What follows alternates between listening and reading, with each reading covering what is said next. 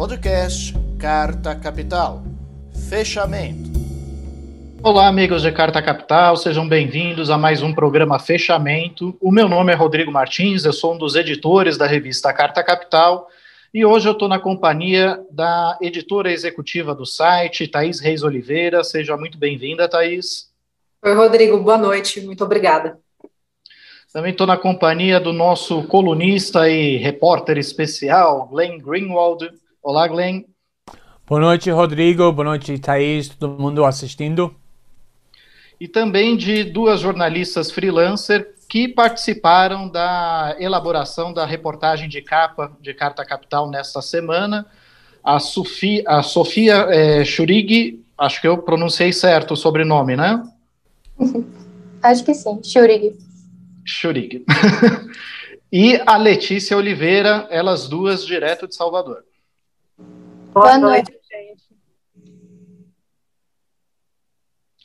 Bom, como vocês já viram, a reportagem de capa desta semana fala sobre um obscuro inquérito da Polícia Federal que tentou associar o ex-ministro Antônio Palocci aos hackers que tiveram acesso às mensagens do pessoal da Lava Jato e do ex-juiz Sérgio Moro. E eu vou inicialmente perguntar para o Glenn como é que surgiu essa pauta e quais são os aspectos mais pitorescos, vamos dizer assim, mais obscuros desse inquérito que está sendo conduzido pela Polícia Federal, supostamente em busca do mandante dos hackers que acessaram as mensagens da Lava Jato. Eu pessoalmente não tenho um problema que a Polícia Federal decidiu que eles querem investigar a questão se tiver um comandante do hackeamento. Isso é completamente normal, que a Polícia Federal queria fazer isso. O problema é que desde a começa estávamos recebendo notícias que eles estavam tentando abusar dessa investigação para implicar seus inimigos ou inimigos do governo, inclusive eu e o Manuela D'Ávila, que os acusados foram pressionados ou ameaçados com uma longa sentença de prisão se eles não admitiram que eu ou Manuela éramos um comandante, e depois eles perceberam que não éramos, obviamente. Eles mudou o foco e começou a pensar em Pelosi. E, de novo, não tinha um problema se tinha uma evidência ou indícia que o Pelosi tinha um envolvimento, mas depois de tanto tempo, é muito óbvio que a Pelosi não tem o menor envolvimento desses eventos, mas apesar disso, apesar do fato que a Polícia Federal sabe disso, pressionou um adolescente para delatar que o Pelosi era o comandante e criou uma teoria tão absurda como descrevemos no artigo. Eles deixaram esse inquérito aberto até agora. Já vazou informação para o antagonista, veja outros veículos, que eles estavam investigando a possibilidade que o Pelosi era o comandante. Então, no melhor caso, foi muito falta de responsabilidade grave da Polícia Federal para deixar um inquérito aberto que eles saberam que não era verdade. E pior ainda, parece que eles estavam abusando do seu poder para fins políticos, para vazar e criar uma percepção que o PT era o comandante do hackeamento dos crimes, mesmo sabendo que isso era falso. Para mim, isso é o maior principal escândalo dessa reportagem. Sim, sim. Agora, a gente podia até detalhar um pouquinho o que mostra que essa acusação do Palocci, ela é absolutamente surreal, né? A gente tem assim, uma delação feita por um rapaz de 19 anos, né, em que ele ouviu dizer de outros dois indiciados que Palocci teria oferecido R$300 mil e que o contato seria uma suposta sobrinha do Palocci que havia estudado com Walter Delgatti, que é o mais conhecido, né, dos rapazes que foram indiciados nessa investigação. Só que a sobrinha não era sobrinha, na verdade a tal sobrinha era ex-namorada do filho de um ex-secretário de saúde de Ribeirão Preto, da época que o Palocci foi prefeito, em 2001, quer dizer, há 20 anos atrás, né? Não há qualquer rastro do dinheiro, porque eles quebraram o sigilo fiscal e bancário dos acusados e não identificaram qualquer rastro do dinheiro. E também tem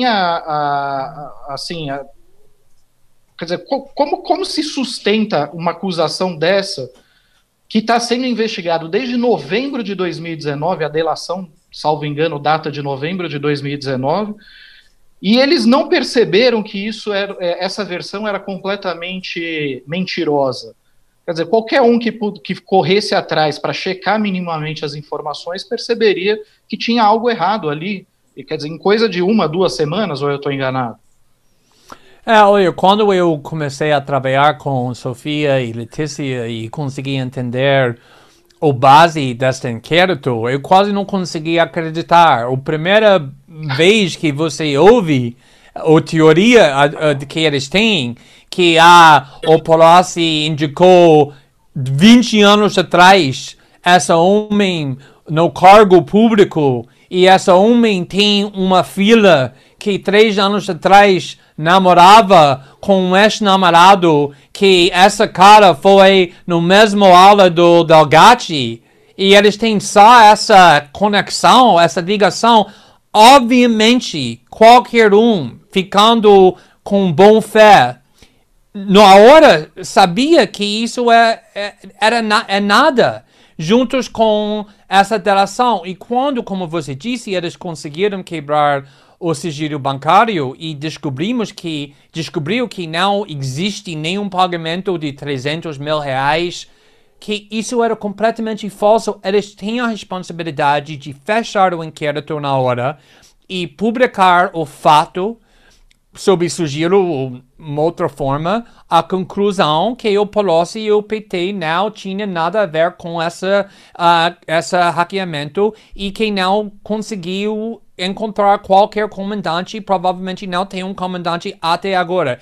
Isso seria o axal correta. E se eles fizessem isso, não teria o menor problema, mas eles não fizeram isso, eles fizeram o contrário, deixou o inquérito aberto, criando a possibilidade de vazar, não só agora, mas no futuro, quando a eleição está chegando, e eles podem vazar.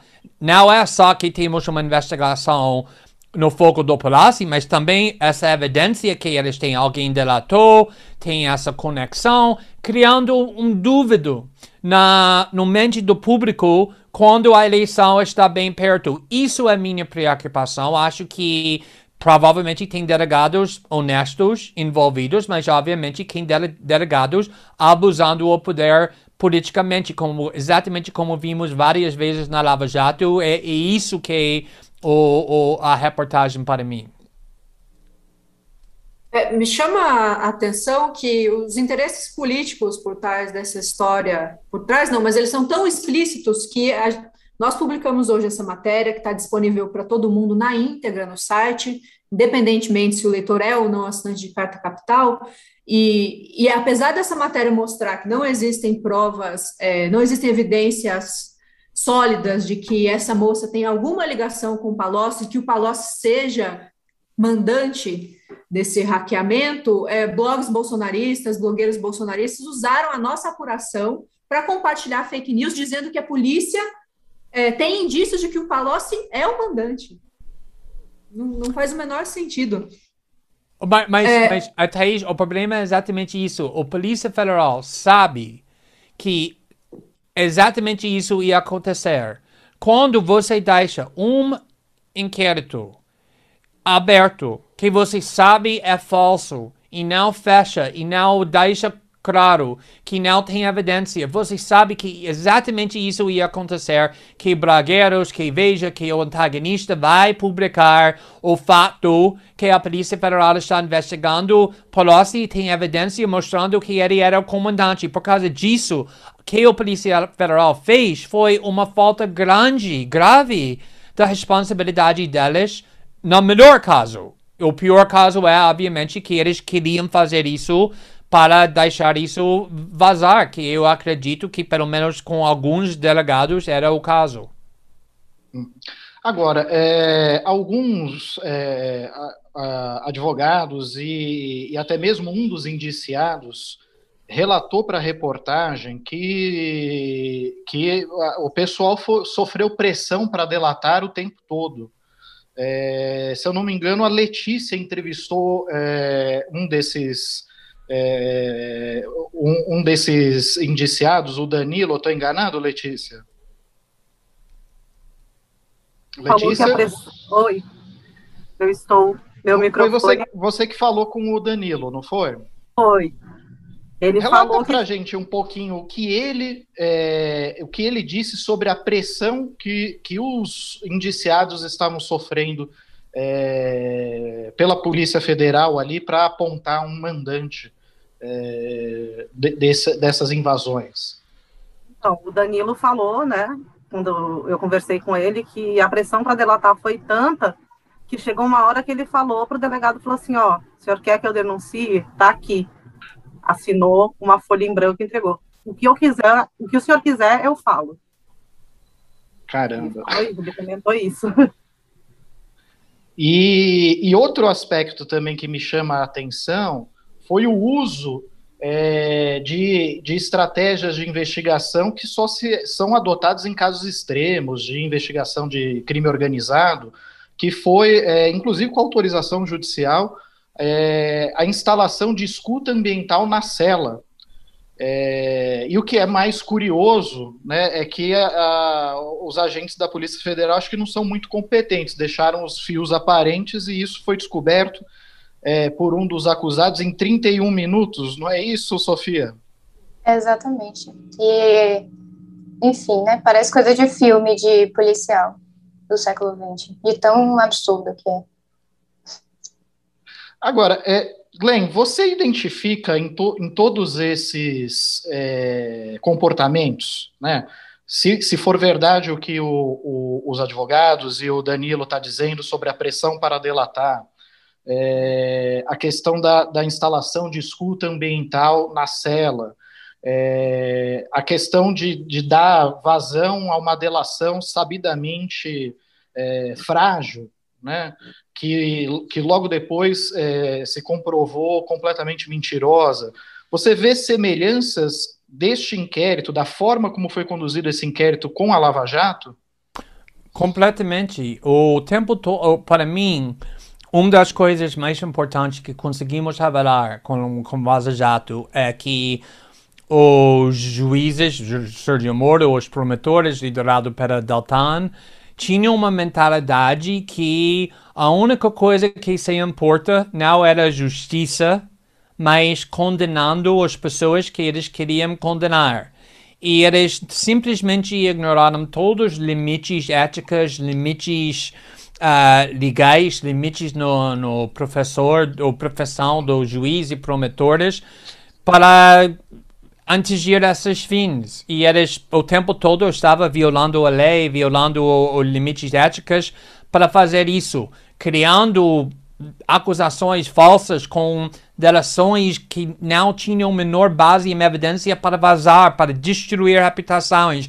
Lembra, muitas vezes durante a Lava Jato, isso é ponto crucial para mim, muitas vezes durante a Lava Jato, a força-tarefa da Lava Jato vazou delações onde uma pessoa na prisão acusou uma outra pessoa de cometer um crime grave, acreditando que assim consegue sair da cela, porque foi prometido isso.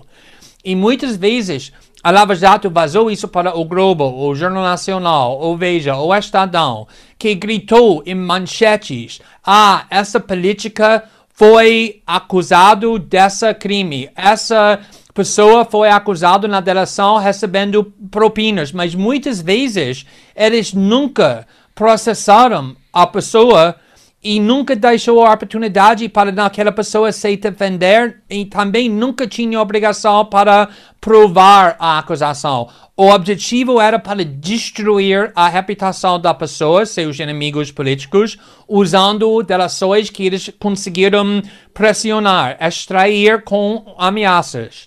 Para mim, isso é exatamente o que aconteceu aqui. Eles saberam que a delação do Molição, um adolescente de 19 anos, era falsa. Mas também eles saberam que isso permitiu eles para vazar essa informação, para criar um inquérito que vai causar vazamentos. Eu acredito 100% que eles nunca tinham a intenção de processar ou denunciar Palocci por ser envolvido no hackeamento, porque eles saberam que não tem evidência. O objetivo era pior, para destruir a reputação do PT, principalmente, não Palocci, mas PT, vazando isso. E isso é um abuso muito grave dos promotores, porque se você fosse ser denunciado formalmente, você tem a oportunidade de ter advogado, de entrar num tribunal, de ter um juiz para olhar para a evidência, para se defender, para provar sua inocência. Mas se você nunca é denunciado, mas sua reputação é destruída usando vazamentos das delações, sua reputação é destruída, mas não tem o processo para se defender. É isso que ele estava fazendo o tempo todo na Lava Jato, e isso é a mesma tática sendo usada aqui. Glenn, e gostaria também de estender a pergunta à Letícia e à Sofia, caso queiram responder. Esse material que vocês receberam é um material muito longo, de bastantes páginas, preservando o sigilo de fonte, preservando as questões sensíveis em relação a essa história. O que mais a gente pode antecipar para o nosso público em relação ao que se sabe das informações ali contidas? O que mais esses documentos explicitam? Olha, temos um arquivo grande sobre a investigação da Operação Spoofing, que está incluindo uma investigação sobre os acusados. E vários desses acusados têm restrições muito graves. 3 ou 4 deles são proibidos de usar a internet, apesar do fato que nunca foram condenados. Não podem sair da casa. Tem restrições muito graves baseado nas acusações que nunca foram provados, e para mim também o Polícia Federal tem evidência muito fraca para apoiar essas acusações. Eles foram presos em agosto ou setembro, acho que é agosto de 2019, então 2 anos atrás, sofrendo e vivendo com as restrições, e até agora não tinha o dia no julgamento. Então, acho que é importante para fazer esse tipo de reportagem também, e outra parte do comportamento da Polícia Federal e Ministério Público e Judiciário no caso da Operação Spoofing. Aliás, Sofia, salvo engano, saiu alguma decisão judicial hoje a respeito dessas restrições que os réus nem são réus, né, são indiciados ainda, estão sofrendo ou não? Saiu. Hoje o juiz, pelo que se eu não estou enganada, é o Ricardo Leite, né, da Vara de Brasília, ele determinou que tirasse a tornozeleira eletrônica do Tiago Eliezer, do Danilo, Cristiano Marques, do Walter Delgatti, e eu acredito que os outros não estavam com tornozeleira eletrônica, né, porque o Molição fez delação, então ele tem benefícios, e os outros dois acredito que não. E o que eu queria responder a pergunta da Thaís, se eu puder, do que eu acho importante, coisas que estão vindo, que é o arquivo que a gente tem, que a gente está mostrando. Está mostrando exatamente que a Spoofing está utilizando os métodos de coação da Lava Jato. Como, por exemplo, está na reportagem que advogados ficaram com medo de ser grampeados, o que remete à tática da Lava Jato de grampear a marcha de advocacia do escritório do Lula. Então, tem coisas extremamente parecidas. Forçar a fazer uma delação, como, por exemplo, o que fizeram com Marcelo Odebrecht, forçaram uma delação para ele, a mesma coisa que fizeram com Molição. Então, eu acredito que o nosso material vai mostrar, ao longo do tempo, né, que a gente for publicando as reportagens, mais semelhanças aí, inclusive, com a Lava Jato. E, aproveitando, eu gostaria de ouvir vocês a respeito... Você, Letícia, é jovem, você, Sofia, ainda mais jovem. Eu queria entender como começou esse interesse de vocês sobre a questão dos whistleblowers, das pessoas que divulgam informações sensíveis de agentes públicos, do governo, e... Enfim, como vocês entraram nessa história toda? Sou jovem também, mas é verdade que a Letícia e Sofia mais ainda. Obrigado, Thaís. Só um tiquinho. Mas é que a sua biografia a gente já conhece de cor e salteado, né, Glenn? Tá bom. Comigo, pessoalmente, começou com a história de Assange, né, que também passa pela história do Glenn, obviamente, da história do Snowden. Para mim, a liberdade de imprensa é justamente um dos pilares da democracia. Tanto que tem teorias jurídicas que falam que a imprensa é o quarto poder. Então, ver a ação de Wikileaks, por exemplo, a Chelsea, o Snowden, o trabalho do Glenn, o trabalho de diversos jornalistas, por exemplo, do Intercept Brasil para Vaza Jato. Isso, para mim, é inspirador, porque mostra que a liberdade de imprensa sobrepõe a questão do sigilo do Estado. Tem coisas que o Estado faz de errado e que a imprensa vai ter que revelar, que é o papel da imprensa. A imprensa vai ter que ir atrás disso, a imprensa vai ter que correr e denunciar, porque o papel da imprensa é sempre estar do lado do povo, né? E denunciar coisas erradas. Então, o meu interesse começou na questão do Assange e eu comecei a fazer a cobertura do julgamento dele na revista em que eu sou editora-chefe, porque eu vi que faltava essa parte, né? Teve jornais brasileiros, inclusive, que em 2010 publicaram coisas do Assange, mas agora ele está preso, sendo torturado, está com risco de se suicidar, tem diagnóstico psiquiátrico e tudo. E ninguém fazia essa cobertura, era praticamente como se ele só fosse uma fonte descartável, criou o Wikileaks para fornecer as informações, e aí eu comecei fazendo a cobertura do julgamento dele, assistindo às audiências, etc. Eu sou um pouco mais velha que a Sofia, só um pouquinho, assim, então eu acompanhei todas essas situações com whistleblowers, né, enquanto estava acontecendo, e isso eu sempre achei que eram pessoas muito corajosas, né, porque a gente sabe que fazer esse tipo de delação é muito difícil, se as pessoas já estão passando por uma situação difícil, para chegar a fazer esse tipo de delação, depois piora, né, tanto que a gente vê que todos ou foram presos ou sofreram ameaça de prisão, né, com o Snowden tendo que ir para a Rússia para não ser preso, e eu acho que é muito importante que jornalistas tenham acesso a esse tipo de material, justamente pelo que a Sofia diz, nós temos esse poder de mostrar o que está acontecendo de errado, né? Não só no governo, mas como, inclusive, às vezes dentro do próprio meio de imprensa, né? Porque a gente sabe que a gente tem boa parte do jornalismo brasileiro que tem lado, né? Sempre teve, assim, eu não acho errado que o jornalismo tenha lado, mas eles não dizem ter lado e trabalham para quem se posiciona corretamente nesse sentido, seja escondido, né, e dizendo que nós é que estamos errados porque nós temos lado.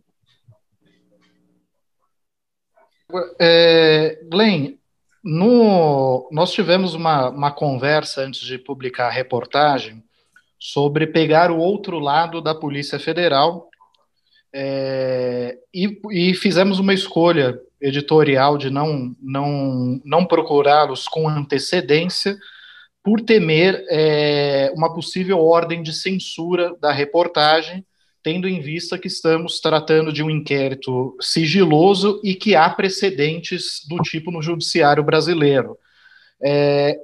Mas agora que já foi publicada a reportagem, você chegou a conversar com o pessoal da Polícia Federal? Eles apresentaram alguma justificativa para você? Sim, eu, só antes de responder para isso, eu quero falar que eu disse isso no Twitter hoje também, que uma parte incrível dessa matéria, dessa reportagem para mim, é o trabalho da Sofia e Letícia, que nunca conheci antes dessa reportagem, dois jornalistas freelance que são jovens, como você disse, como eu também, que fez esse trabalho com tanta coragem, tanto profissionalismo, que foi uma parte crucial dessa reportagem. Sem elas, essa reportagem não poderia ser feita. Então, estou muito feliz para o privilégio de trabalhar juntos com os dois. E sobre isso, que pergunta, olha, como jornalista, eu nunca gosto de publicar um artigo sem procurar as pessoas sobre quem estamos relatando, para dar uma oportunidade para manifestar, responder. E sempre é melhor, quando a gente puder, procurar as pessoas, quase sempre faço. Mas tem casos raros quando isso é impossível. Por exemplo, no caso do Vaza Jato, debatemos muito e decidimos, concluímos que não vamos procurar Sérgio Moro nem Deltan antes de publicar os primeiros 3 artigos do Vaza Jato, porque tivemos muito medo, muita preocupação que Sérgio Moro conseguiu usar a influência dele, lembra, ele era o ministro da Justiça naquela época, para pegar uma ordem de censura proibindo a gente para publicar reportagem baseado nos conversas. Então, publicamos sem procurar o comentário e o minuto que publicamos, procuramos os comentários e prometemos que qualquer resposta que você tem, vamos incluir no artigo. Neste caso, fizemos ou concluímos a mesma decisão, todos nós, porque recentemente, nas últimas 3-4 semanas, acho que tivemos 3 casos da censura, ordem judiciário, mandando Piauí, Folha, e se não me engano tem um terceiro que agora não posso lembrar, proibindo reportagem importante no interesse público. E eu consegui ver com muita facilidade. Se procuramos a Polícia Federal e eles saberem que temos documentos sobre essa investigação, esse inquérito, que um juiz botou sob sigilo, que um outro juiz, ou esse mesmo juiz, pode mandar que não estamos permitidos para publicar. Lembrando que o juiz que botou essa investigação sob sigilo é Ricardo Leite, que é o mesmo juiz que aceitou as denúncias contra os 6 acusados e estávamos fazendo o trabalho completamente contra eles quase o tempo todo, mostrando muita parcialidade em defesa dos promotores e contra os acusados. E foi o mesmo juiz que quase aceitou a denúncia criminal contra mim, falando que ele gostaria, ele queria, mas ele foi proibido só por causa da ordem do STF, proibindo qualquer investigação de mim em relacionamento da reportagem. Então, esse juiz já mostrou que ele é um extremista, que ele vai usar o poder de uma forma muito agressiva. E, sim, eu consegui falar com várias fontes dentro da Polícia Federal, Ministério Público, todos os offices, mas eu disse que qualquer comentário, qualquer resposta vocês têm, que vocês querem dar para a gente, disputando, negando qualquer fato, vamos publicar e vamos botar um outro artigo analisando a resposta deles. E eu espero que o Polícia Federal vai dar uma resposta e obviamente vamos publicar, promover tudo isso.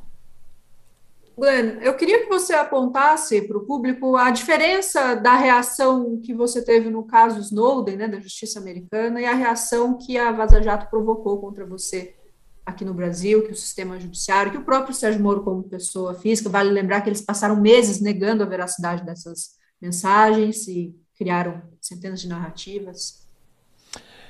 Na realidade, a reação foi muito parecida nesse sentido que antes de publicar qualquer foro, qualquer revelação nova, você nunca sabe como o público vai reagir. E, obviamente, no caso do Snowden, junto também com o caso da Vaza Jato, a reação era muito forte, dominou os manchetes por meses ou mais tempo. Todo mundo conhece essas reportagens por causa do impacto que tiveram, mas... a diferença é muito irônica que, apesar do fato que o governo dos Estados Unidos e o NSA mentem o tempo todo, eles nunca tentaram criar dúvidas sobre a autenticidade dos documentos. Eles admitiram que os documentos eram genuínos. E Sérgio Moro e Deltan não eram tão honestos mesmo do governo dos Estados Unidos. O Estado de Segurança dos Estados Unidos, que sempre estão mentindo sobre tudo, o Sérgio Moro, Deltan, sabendo que os documentos da Vaza Jato eram completamente genuínos, estavam o tempo todo criando dúvida na mente do público que talvez os documentos eram forjados ou falsificados. E a mídia brasileira, a grande parte da mídia que sempre era aliados do Sérgio Moro, ajudaram eles bastante com essa mentira, sempre chamando os documentos os supostos mensagens do Sérgio Moro e Deltan, apesar do fato que tinha muita evidência que era genuína, promotores que foram para jornais e mostraram os chats no telefone e conseguiu comparar as conversas no telefone com o que estávamos publicando, que eram exatamente iguais. Jornalistas em todos os veículos, Folha, Veja, Wall, que tinham conversas com Deltan e outros promotores no telefone deles, comparando o que estava no arquivo, palavra por palavra. Mas o Sérgio Moro e Deltan eram tão desonestos que eles estavam tentando implicar que os documentos não eram genuínos, mesmo sabendo o que eram. Isso é o nível da falta de integridade de Sérgio Moro e Deltan. Neste caso, que acabamos de publicar, nós sabemos que os documentos são completamente genuínos e com todas as pessoas com quem eu falei hoje, eles mais ou menos confirmaram que tudo que... mostraram, tudo que mostramos com os documentos eram completamente genuínos, então isso não vai ser uma dúvida. Aliás, eu vou só fazer aqui uma breve pausa para uma publicidade gratuita, pedir para o Kaká colocar aí a imagem da revista O Sabiá, que é a revista eletrônica que a Sofia edita, né? Ela fez uma rápida menção, mas a verdade é que, assim, inclusive a reportagem chega às vezes a mencionar a revista O Sabiá, porque ela revelou aspectos do inquérito até antes da carta, né? Mas, e é um trabalho excepcional que ela faz lá, e que me chama a atenção é que, assim, ela edita essa revista e tem 19 anos, o que me deixa, assim, extremamente mal, porque aos 19 anos eu não fazia nada da vida. Eu fico com uma inveja, assim. O que você fazia aos 19 anos, Glenn? Meu Deus, nada que Sofia está fazendo, nada bom. Não, mas, sinceramente, nós temos um sobrinho que mora com a gente 4 anos, que cuidamos, que agora ele acabou de ter 17 anos, então está 2 anos mais novo do que Sofia, e a maturidade e a coragem da Sofia, foi ela que dominou com Letícia o arquivo completo. Na realidade, eles merecem a grande parte do crédito investigando, pesquisando esse arquivo. E quem me chamou muito a atenção não é só que esse trabalho é tão sofisticado. A gente tem que entender pontos muito avançados para fazer essa reportagem, para entender o arquivo, e tudo que ele está me falando, contando, sempre era muito confiável. Eu sempre consegui confirmar isso no material que eles estavam me mostrando no arquivo, que criou muito confiança trabalhando com eles, mas também a coragem. Eu lembro que essa inquérito é sob sigilo pela ordem do juiz, e estamos alegando que a Polícia Federal, uma agência muito poderosa, abusam seu poder por fins políticos. Então, eu conheço muitas pessoas que teriam muito medo. E eu queria que eles entendam os riscos e a possibilidade que eles podem atacar ou tentar fazer retaliação. E nenhum momento, nem os dois disseram, ah, então, eu sei, esses riscos são graves, talvez não. Não, eles disseram, não, vamos lá, esse jornalismo é muito importante e estou pronto para enfrentar eles, que é muito, muito impressionante. Eu gostaria de voltar para a Letícia e para a Sofia. Você, Letícia, pesquisa, acho que monitora é a palavra mais adequada, grupos neofascistas desde 2011. A Sofia já demonstrou aqui ter bastante interesse nessa questão que envolve o vazamento de dados sigilosos, né, mantidos longe da esfera pública pelo governo. Vocês sentem que a imprensa tradicional tem hoje uma dificuldade em lidar com a internet, em lidar com essa miríade de informações que é a internet, de subculturas, de pessoas que estão se organizando ali, muitas vezes facilmente detectáveis, né, nas redes sociais de forma pública, mas eu, particularmente, tenho a impressão de que ainda há uma dificuldade por parte dos jornais, da TV e da revista, de levar o que acontece na internet a sério, e segundo, de descobrir notícias, de lidar com informações, por exemplo, como é o caso da Vaza Jato, como é o caso dessa matéria, que foram obtidas via vazamento de dados sigilosos. Como vocês que estão fazendo fluir um jornalismo tão importante, tão novo, veem essa situação? Pode começar, Leti. Assim, eu acho que existe muita complicação também pelo fato da gente não ser muito conhecida, né? E acaba que, às vezes, as pessoas não é que elas não acreditam, mas elas, assim, esse é um problema grande que existe, que as pessoas normalmente só acreditam no que sai nos grandes jornais, né? Que aí está lá, carimbadinho, saiu na Folha, saiu no não sei aonde. Só que a gente sabe que eles estão ficando muito para trás nessa questão de jornalismo, porque é uma coisa muito quadrada, aquela coisa de manual de redação, entendeu? Você não pode fazer as coisas de uma certa forma, só pode fazer as coisas daquela forma, e eu acho que o jornalismo ele tem que aprender a ser mais dinâmico, especialmente por causa da internet, não só por causa disso, e entender que as coisas mudaram, né?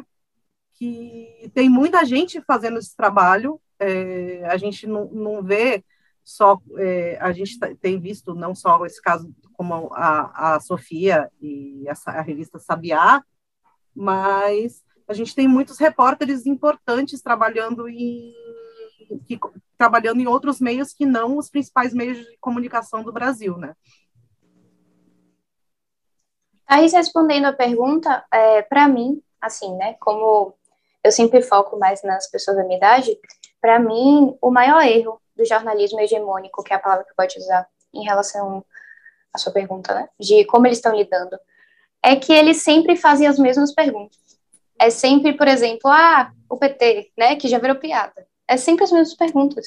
Então, por exemplo, uma das coisas que me motivou muito a não ter medo de fazer parte dessa reportagem, é porque eu pensei como é que o judiciário vai ser para as pessoas da minha idade.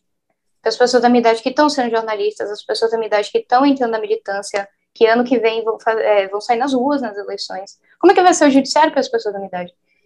Se eu tenho a oportunidade de ir atrás disso e de denunciar, porque eu não vou fazer.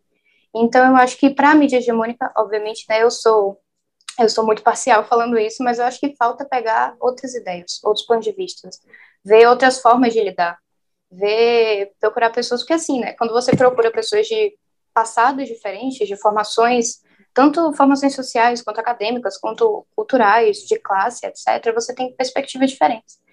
Então, eu acho que falta muito isso para poder chegar na raiz do problema, né? Quando, por exemplo, você fala de extrema-direita, você não está só falando, por exemplo, do fascismo do Brasil. Você tem que buscar entender como é que existiu, qual é a psicologia por trás disso, a pedagogia por trás disso, a história por trás disso. Você não pode só noticiar como coisas assim, que nem fazem, né? Manchetes chamativas. Então, para mim, isso falta bastante. Pois é. Aliás, é curioso o silêncio da mídia, da chamada grande mídia, em relação à revelação da reportagem de capa dessa semana de Carta Capital, né? Você vê que os grandes veículos não se interessaram em cobrir o tema. Mas talvez se dissesse o oposto, que, não, olha, tem uma delação aqui do Palocci, estaria todo mundo repercutindo.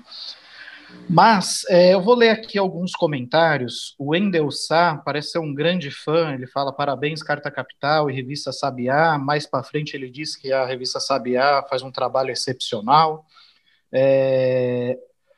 A Adriana também fala maravilhoso trabalho. Beatriz, parabéns pelo trabalho essencial. Aqui, o Wendel voltou aqui. Sofia e Letícia são dois fenômenos. O material publicado na revista é de primeira qualidade. A Adriana Uribe diz, o Brasil precisa de mais jornalistas como você. Também tem aqui uma série de elogios para o Glenn. O Jack Sounds diz, Glenn maravilhoso, parabéns sempre pelo trabalho. E muita gente também perguntando onde está o André Barrocal, Ana Flávia Gussem, que participa aqui do nosso programa, mas que não estão dessa vez, porque estamos fazendo mesmo uma edição diferente, uma edição especial focada nesse caso. Agora, Glenn, eu gostaria de chamar a atenção para um fato ocorrido nas eleições de 2018. Há 6 dias do primeiro turno das eleições, o então juiz Sérgio Moro, ele tornou público trechos da delação do ex-ministro Antônio Palocci, com acusações recicladas em relação ao Lula, ao PT e por aí vai, e que obviamente causaram um impacto eleitoral, né? Depois, esse mesmo juiz, ele foi chamado para ser ministro da Justiça de Jair Bolsonaro. E eu entendo isso como uma bela recompensa ao cabo eleitoral que ele foi, né, neste caso. Mas o que eu acho curioso é o seguinte, que eu queria refletir é o seguinte. Algum tempo depois, essa delação do Palocci ela foi desmentida. Os próprios delegados da Polícia Federal vieram a público e reconheceram que essa delação que ele havia feito havia sido fabricada a partir de notícias de jornal, que não foram corroboradas pelas provas que foram produzidas ao longo da investigação. Mas ela foi o suficiente para produzir um impacto eleitoral às vésperas do primeiro turno. Você acha que se vocês não tivessem denunciado este caso agora, correríamos o risco de ver esse caso explodir dias antes do primeiro turno das eleições? Exatamente isso. É exatamente isso que é a minha preocupação, porque eu acredito que esse material é tão importante, porque não é especulação que isso pode acontecer. Já vimos isso acontecendo exatamente assim nos últimos 5 ou 6 anos. A política brasileira foi dominada não pela os eleitores, nem a votação, nem as eleições, mas foi dominada pelo o processo judiciário e promotores usando e abusando seu poder, inclusive, principalmente, o uso inapropriado e ilegal, criminal, das delações, inclusive quando elas sabem que as delações estavam completamente sem evidência, mas está vazando isso para prejudicar um político, principalmente partidos da esquerda. E é exatamente isso que eu posso ver muito fácil que eles iam fazer com essa delação aqui. Eu sei que eles sabem que essa delação tá errado. Eu sei que eles sabem que a Palocci não tinha nada a ver com a Operação Spoofing, nem PT, e também eu sei que eles sabem que não tem um comandante do hackeamento. Então, minha preocupação nunca era que eles vão denunciar o Palocci. Na realidade, acho que isso é melhor. Eu prefiro isso, porque assim como eu já disse, eles podem defender, eles vão ter a obrigação para mostrar evidência que eles não têm.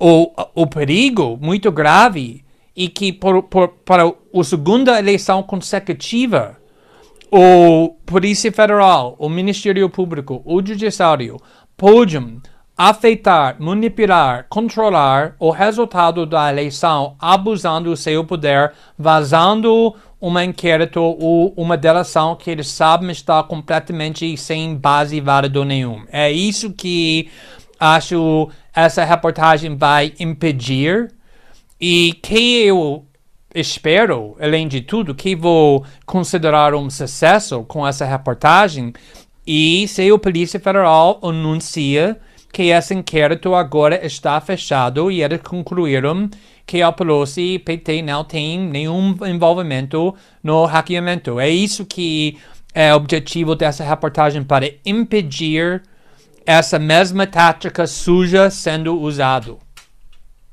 Sim, sim. É, inclusive, aliás, assim, o pessoal, tem um pessoal aqui que, a Márcia Sapara, em letras garrafais, e aí, vocês não vão falar nada da regulação da mídia do Lula? É impressionante como eles nunca querem falar o tema que está sendo discutido no momento. Mas eu acho que você até fez a pergunta para a pessoa certa, porque o Glenn vem de um país comunista onde a mídia é regulada, não? Olha, a mídia nos Estados Unidos sempre era regulada. Agora é muito menos por causa do cable news e a internet, então não tem tanta necessidade. Então, para mim, eu estou desconfortável com a ideia que o governo pode controlar a mídia, mas tudo depende da regulamento.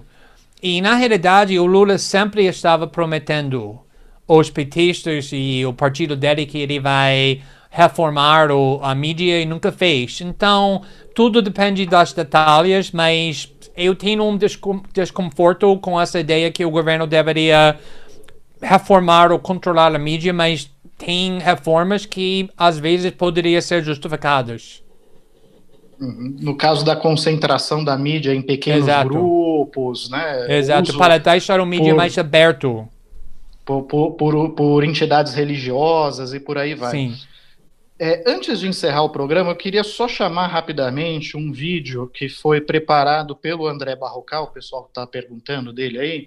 É, ele escreveu também uma matéria muito importante para essa edição, que é sobre os preparativos aí para o 7 de setembro e toda a ameaça que, né, esse discurso golpista que está no ar. Eu vou pedir para o Kaká exibir esse vídeo rapidamente e depois a gente já pode ir para as considerações finais. Olá, amigas e amigos. Na Carta Capital dessa semana, eu conto a história do nosso leão desdentado e seu golpe do 7 de setembro que tem tudo para dar em nada. Esse leão desdentado é Jair Bolsonaro. O presidente que ruge vive seu pior momento. Números de uma pesquisa divulgada essa semana, Genial Quaest, mostram essa dificuldade. A avaliação negativa do governo é o dobro da positiva, 48% a 24%. A distância de Lula para ele em um eventual segundo turno no ano que vem ampliou-se para 55% a 30%. Bolsonaro é de longe o nome mais rejeitado pelos brasileiros, 62%. Para manter coesos aqueles 25% mais ou menos que ainda apoiam o governo e têm intenção de votar em Bolsonaro, é que o presidente armou o golpe do 7 de setembro. É uma maneira de chegar competitivo na eleição do ano que vem, mas também de tentar evitar um impeachment hoje em dia. Opiniões do senador Jacques Wagner, do PT da Bahia. O presidente sonha com um rastilho de pólvora no 7 de setembro que lhe permita aplicar um golpe. Mas nada indica que nós veremos esse golpe. As Forças Armadas têm se mantido quietas, ao menos aquele pessoal da ativa. Na reserva, o barulho é cada vez menor. É o que diz um general aposentado, um general que é contra Jair Bolsonaro. E nas PMs? As PMs têm ajudado a convocar as manifestações bolsonaristas, especialmente em São Paulo. Mas lá em São Paulo, tudo deve ser tranquilo no 7 de setembro. É o que diz um coronel reformado da PM, José Vicente da Silva, ex-secretário nacional de Segurança Pública. Segundo ele, nunca nenhum presidente cortejou as PMs como Bolsonaro, mas até hoje isso não influenciou no trabalho das PMs. Será? Por tudo isso, a tendência é que o país continue em um impasse depois do 7 de setembro. Bolsonaro sem forças para avançar e dar um golpe, mas com forças para resistir e não cair. Enquanto isso, o país convive com inflação e desemprego nas alturas. convive com pibinho. No segundo trimestre do ano, a economia brasileira encolheu 0,1%. Um desastre econômico que Bolsonaro e seu golpe do 7 de setembro ajudam a esconder das vistas do país. Bom, e aí, Glenn, o que você acha que vai acontecer em 7 de setembro? Vai ter golpe mesmo? Acho que seria o primeiro golpe com data marcada, não? Olha, eu acho que o risco é um conflito com pessoas armadas que acho que não necessariamente queiram fazer um golpe no 7 de setembro, mas mandaram uma mensagem que eles estão dispostos para usar violência, para sair nas ruas, para criar uma clima da intimidação, porque eles estão desesperados, lendo o mesmo pesquisas que estamos lendo, mostrando que é muito provável que Bolsonaro não vai ganhar a eleição e eles não querem abrir mão do poder. Então, acho que o objetivo desse protesto, desse evento, é para mostrar uma certa forma da força, com armas, com policiais, com militares, para tentar criar um clima onde pessoas têm medo. Tá certo. Bom, tradicionalmente a gente sempre faz umas palavras de considerações finais, né? Eu vou passar a palavra primeiro para a Sofia, depois para a Letícia, depois para a Thaís e por fim para o Glenn, e a gente encerra aqui a nossa participação. Sofia? Eu queria só reafirmar como essa série de reportagens vai ser extremamente importante para mostrar que o método da Lava Jato de agir no judiciário ainda continua, e tem muita coisa boa por vir, muita coisa que as pessoas deveriam estar atentas, que vai sair muita coisa boa. Letícia? Bom, eu concordo com a Sofia, assim, eu acho que é muito importante o que a gente revelou, o nosso trabalho, e aguardem que tem mais coisas por vir por aí. E queria agradecer muito a vocês por terem confiado na gente para fazer esse trabalho. Thaís, o site vai continuar acompanhando esse caso intensamente, não? Sim, certamente. Não só o caso, como a repercussão, inclusive essa repercussão negativa que a gente teve em relação ao uso da nossa apuração, da apuração de vocês para compartilhamento de fake news. O site não para e tudo que tivermos de novidade a respeito vai ser acompanhado por ali, fiquem de olho. Eu gostaria de dizer, simplesmente falei aqui nos bastidores, gostei muito de conhecer você, Letícia e Sofia, pessoalmente. O Glenn, a gente tem uma história de live, já nos conhecemos pessoalmente. Parabenizar a vocês três e ao Vitor por essa reportagem, dizer que eu estou muito feliz de estar em Carta Capital no momento em que a gente publica algo tão importante e que estou torcendo aí para os próximos desdobramentos produzirem tanto impacto quanto essa primeira reportagem. Obrigada, Thaís. Eu faço minhas as palavras da Thaís, ela resumiu perfeitamente. E Glenn, qual a sua expectativa aí para os próximos passos dessa nova fase de Vaza Jato, vamos dizer assim?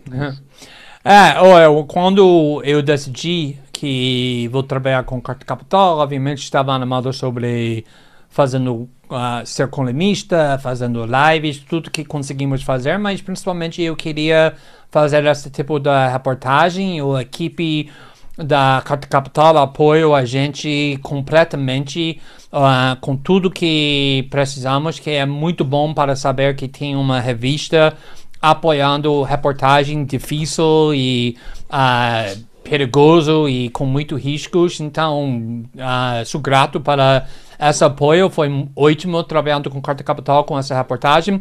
E, obviamente, temos mais reportagem para fazer com esse arquivo. E agora eu vou ter muito interesse na reação da Polícia Federal, que eles vão falar sobre esse inquérito abusivo e que eles vão fazer sobre isso. É isso que estou procurando agora. Tá certo, Glenn. Bom, eu agradeço muito a presença de você, da Sofia, da Letícia, da Thaís, de todos que estão nos acompanhando aqui. Aproveito para sugerir aí quem está nos acompanhando que assine Carta Capital, que se gostou desse vídeo, dessa live, que compartilhe, que divulgue com seus amigos. Desejo também um forte abraço, um bom fim de semana e até o próximo encontro. Tchau. Boa noite. Tchau, muito obrigada, gente.